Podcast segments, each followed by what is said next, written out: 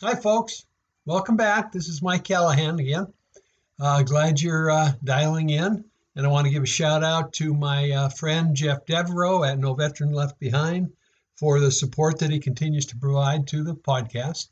Uh, I got a real special treat today. Uh, happens to be my son, Wade Callahan, and he's located right here with me physically. So it's a little different than the way we've been doing some of the podcasts.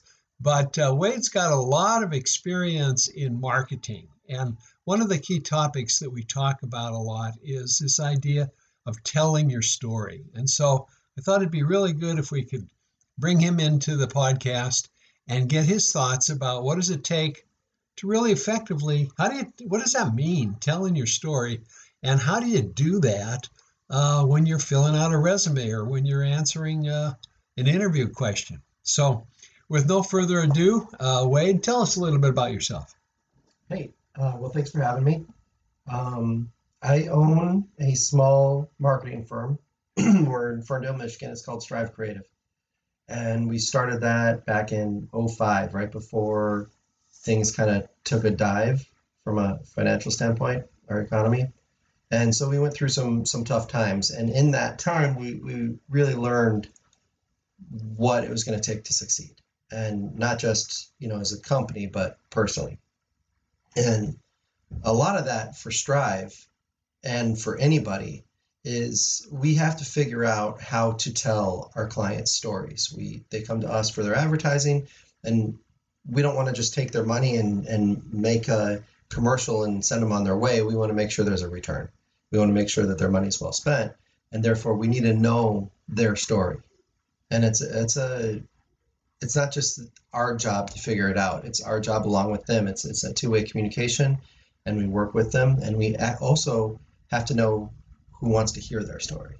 So it's um, it's you know in, in advertising and marketing, but also in selling yourself, you really have to put your empathy hat on um, to be able to see it from both sides because it's not just about what you're saying, but it's about what the other person wants to hear, and and making sure those line up. So it's a two-way street. Street. What you're really talking about is it's bigger than just you trying to put a list of things down on a resume. You got to be thinking about who your audience is and yeah, and how do you connect with them and, and what what what makes the story best for them too. Right. I mean, um, again, it's I think about it from the side of you know marketing a company, but also marketing yourself. And a lot of times on a resume, it's it's a list of facts, right? Um, the problem with facts is when when they're left to their just themselves, they really become super dry and unintelligible from a story standpoint. Like there's it gets boring. And and you need to know that. It's it's not that resumes are bad they're great they're a foot in the door. That's where it starts. And you have to get them together and they have to look good and they have to be professional. But you know a resume alone can't do it. And same in commercials. If you just list all the things that make your company better, you it just facts and it's going to dry out that message and make nobody want to listen to it. So story is what blends it together. It's it's the it's the goo that holds those facts together and make it worth listening to. Um, and I think there's a lot of misconception about story and what that actually means. It's not like your tra- traditional three arc story where you know you the protagonist comes across a problem it seems insurmountable and finally in the third act they solve it and ta-da all is done. That's that's not necessarily it. You have to think smaller. It's like a story burst or or just a moment in time or a lesson that you learned. And so um, from a personal standpoint when you're interviewing you want to have kind of like a group of those stories in your pocket about sometime some sometime in your life where you failed. It's okay to fail. Employers don't think you're always going to succeed it's what you do with that failure. Um, you don't fail until you stop trying. But that type of story, knowing it and, and then knowing what you learned from it and telling that to an employer, that's so much more valuable than, oh, my, my, my biggest weakness is my attention to detail. I'm a perfectionist. You know, you hear that all the hear that all the time. That's baloney. I mean, what you know, having these stories about failure, having and and what you learn from it, how you grew, and how it's made you a better person you know and it's those it's those small stories it's not three acts it's it's just that lesson learned and and having a collection like six of those you know lesson learned a time that you were inspired, a time that you failed, a time that you know um, you worked together, came together to overcome an obstacle, different things like that. And those stories can lead you in different directions too. Um, you know, when when selling yourself. Well, and it was something else that comes to mind too is when you're telling the story, because an interview is a two-way street anyway. I mean, it's it's not just you talking, it's not just them talking.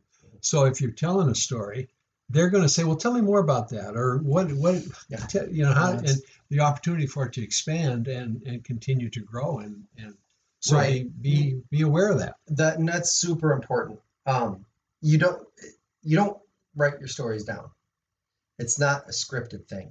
You got to know the story and what you want to tell and where you're going with it because you might need to change directions. I've been in so many conversations with people where they lose the room or they're the people that they're telling the story to, and they're oblivious to it. You know, I, and I'm sure everyone listening has had that moment when someone's telling a story and you can tell just it's too many facts, it's too dry, and they lose the room, but they're not being empathetic. They're not thinking about their audience, and so they just keep telling it, keep going, and you're checking your watch, and you know, finally the story comes to an end, and you're like, okay, moving on.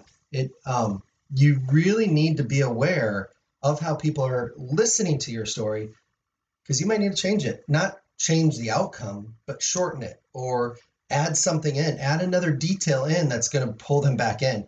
And and so it's not about telling the same story every time.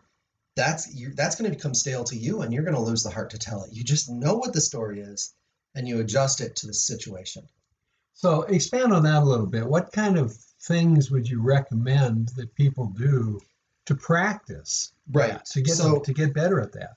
So yeah it's it's one thing knowing the story. It's another thing practicing it. Definitely tell your story in the mirror. You know see your facial expressions see what your hands do.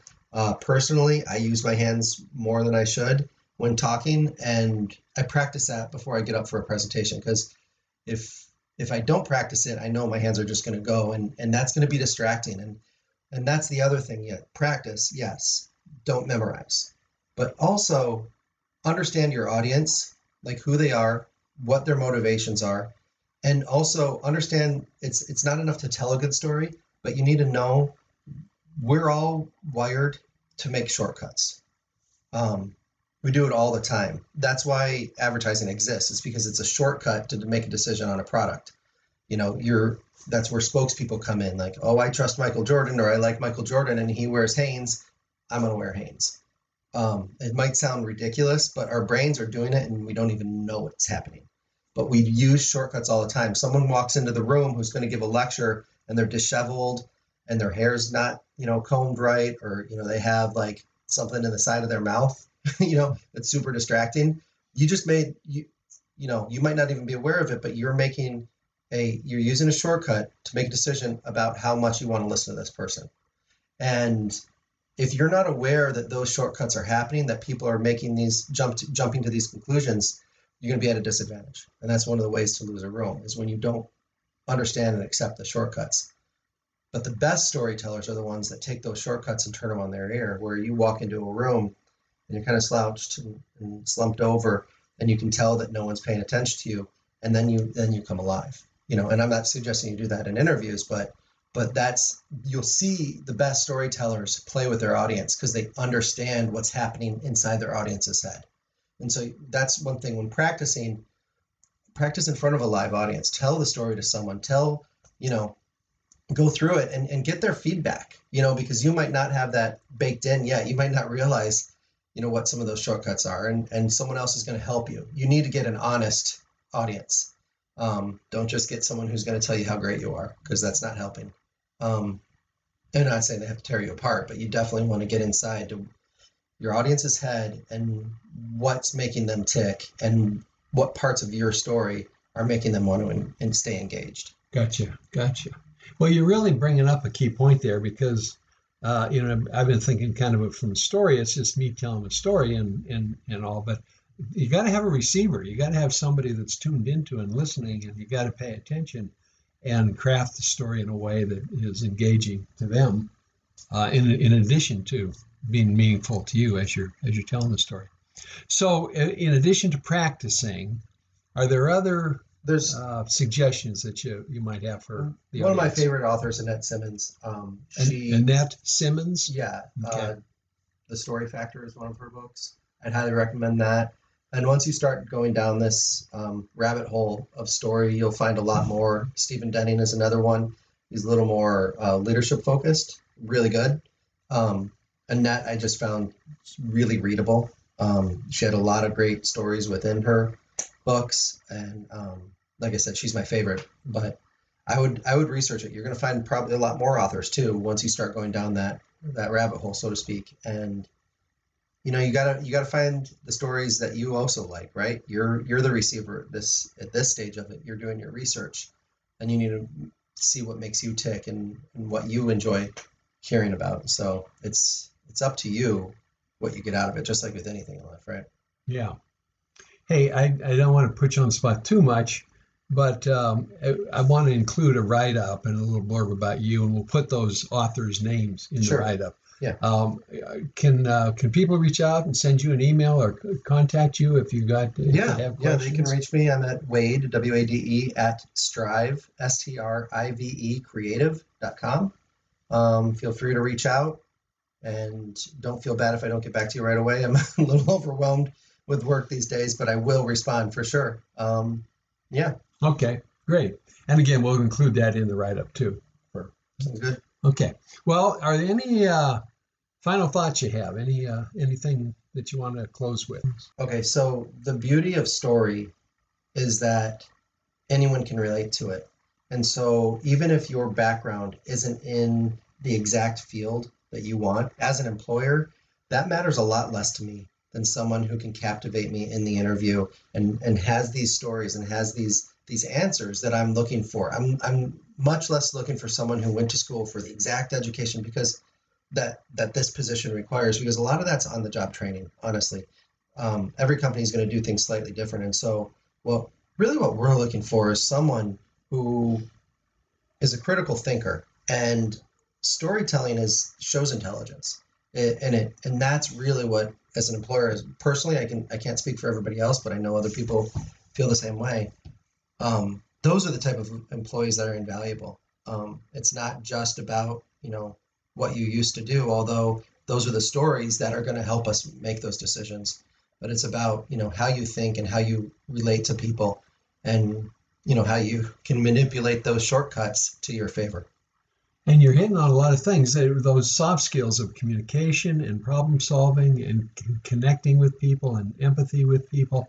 Those are all demonstrated through a great story that you're telling, and that's uh, that's important in the in the selection process. yeah empathy is is the key and you're Yeah. right soft skills gosh i remember when i went back and got my mba and there's those soft skill courses that everyone took takes for granted because it's not like anything i'm even right now i'm not saying anything that's that revolutionary it's it's kind of common sense but it's it's not practiced because we take it for granted and empathy is the same way um, you that's a skill you have to practice and be aware of and the better you are at that the better you're going to be at selling yourself and telling stories okay Well, listen, thank you. Thanks for taking the time. Appreciate it.